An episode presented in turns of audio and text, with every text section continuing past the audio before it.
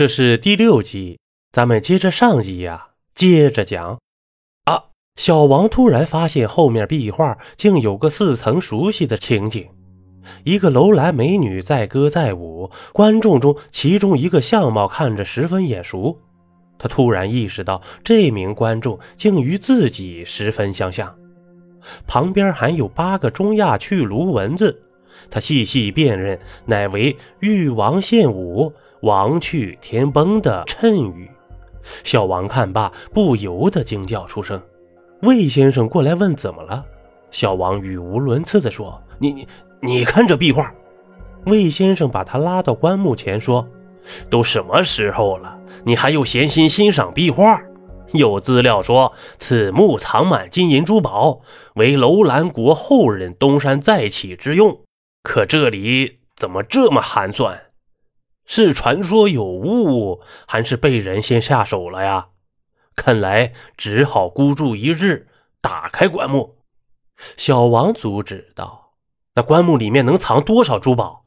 再说，听说楼兰诅咒很灵验，打开棺木不是被墓主人诅咒，就是会中毒气。我们还是不要轻举妄动吧。”魏先生和手下并不理小王，两人还是你用铁棒撬，我用锤子敲。就撬起了棺木，小王见阻拦不住，无奈的一个人打着手电筒，接着看起了壁画。这时，魏先生和他手下大呼小叫道：“开启了，开启了！”小王赶忙过去一看，只见棺木里是一具女尸，身穿丝绸衣服，金发高鼻，长睫毛，脖子上还戴着一个五凤玉佩。关内果然有不少金银珠宝，在关内珠光宝气映衬下，那女尸宛若睡着了一样，相貌与在风沙中跳舞的楼兰美女极为相像。这魏先生吩咐手下将关内的珠宝悉数装到两个帆布袋内，并亲自摘下女尸戴的五凤玉佩。很快，奇迹发生了。只见刚才还栩栩如生的楼兰美女，瞬间皮肤干枯，衣服成灰，成了一具干尸了。几人一见大惊，没想到这玉佩有如此神功啊！他赶紧将五凤玉佩放到女尸身上，却没有什么反应。小王急忙说：“快把你那盘龙玉佩和五凤玉佩并排放在她身上。”只见龙凤玉佩更加温润，油光可见；龙鱼凤活灵活现，龙飞凤舞。这时奇迹发生了，女尸的皮肤慢慢恢复了弹性，丝绸衣服也竟然复原。大家都惊讶的睁大眼睛，张开了嘴巴。哦，原来这龙凤玉佩真有回天之力呀！真是不可思议，难以置信呐！魏先生激动的手舞足蹈。小王说：“魏先生，我看这龙凤玉佩可是国宝中的国宝，这墓葬我们还是不要动它了，回去赶快向国家有关部门汇报。这样的话，我们还可以得到发现国宝的奖励呀。”魏先生哼了一声说：“ 哼。”你脑袋被驴踢了吗？我们私自盗墓，不判我们刑就烧高香喽，还谈什么奖励？再说，就是奖励，能给我们奖多少啊？与这金银珠宝还有这五凤玉佩相比，简直是九牛一毛啊！这样，这样，这两袋金银珠宝你拿一袋。我的两个手下分一袋，这龙凤玉佩不敢在国内露面，我只好拿到国外出手了。闲话少说，赶紧撤吧。等等，我们不能为贪图蝇头小利而使国之珍宝流失海外，那样我们的罪过可就大了。小王正气凛然地挡住了魏先生的路。魏先生不解地问。我们不就是为了寻找传说中的宝藏，才冒着生命危险来到这里的吗？给你这些珠宝，凭你开出租车介绍买古玩挣的中介费，一辈子也挣不来这么多。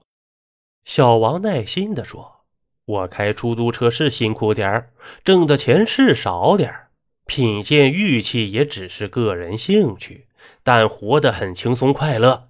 我们到了这国家级的古墓，又让国之珍宝流到海外，肯定会牢底坐穿。再说，我刚才看壁画，说这古墓有诅咒，凡是盗墓者都会得到报应的。”我们还是把东西放回原处，出去封住洞口，上报国家吧。魏先生一个手下气急败坏地说：“看来这小子要坏我们的好事别给他啰嗦，把他干掉算了，省得他多分一份珍宝。”魏先生点头道：“既然你这样不识相，那就别怪我无情。”两个手下便拿出绳索向小王走去。住手！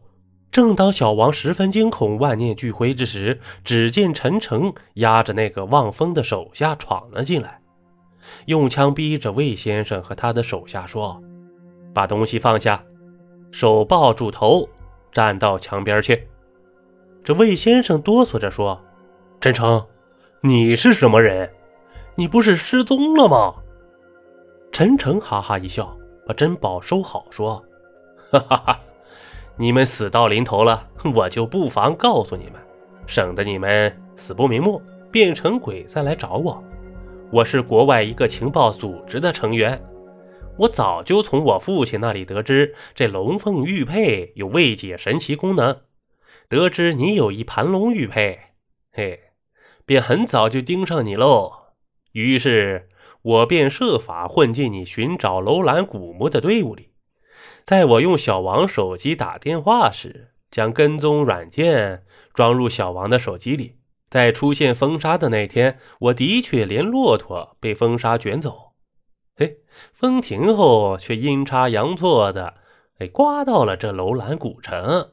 看到你们找到古墓，我干脆来个守株待兔，以逸待劳。谁知你们要杀小王。如果杀了小王，谁带我们出沙漠？所以我就只好现身制止你们了。你父亲是谁？李峰，你应该知道吧？李峰就是我父亲。我父亲逃到国外，便更名改姓为陈峰。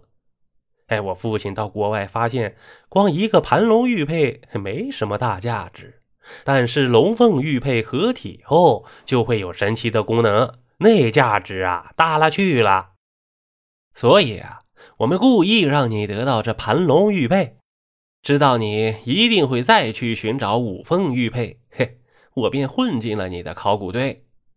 原来你是我们魏家的仇人，弟兄们，他想独吞宝藏，与其坐以待毙，不如拼个鱼死网破吧。魏先生咆哮道：“砰的一声。”陈诚的枪响了，魏先生倒在地上，龙凤玉佩还紧紧抓在手里。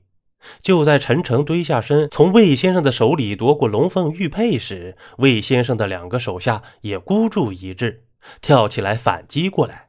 一个人踢掉了陈诚手中的枪，三个人拳来脚去，打得不可开交。手枪正好踢到小王身边，小王捡起枪，正想命令他们住手。却见木门上方往下落起了沙子，他急忙窜出石门，回头喊道：“流沙机关，快跑！”但那三个人打得分外眼红，哪能听见呢？只见细沙瞬间铺天盖地倾泻而下，小王顾不了许多，只得连爬带滚往外逃窜。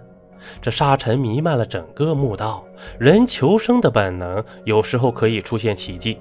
小王用了不到两分钟的时间，就从黑暗的墓道里窜了出来。他出来后，顿时浑身轻松，倒在了沙漠里。过了一会儿，小王缓了过来。他又到墓道口一看，这墓道啊，已被沙土堵得死死的。他用手扒了扒，犹如蚍蜉撼大树啊，一点用也没有。他估计里面的人早进了阎王。永远陪伴那龙凤玉佩、金银珠宝以及那神秘的楼兰公主了。小王终于明白了，人性贪婪是祸源，不义之财惹事端。金银珠宝、身外物为他丧命，实可叹。好了，这一集播完了。如果您喜欢我的专辑，还麻烦您点个订阅吧。咱们下集见。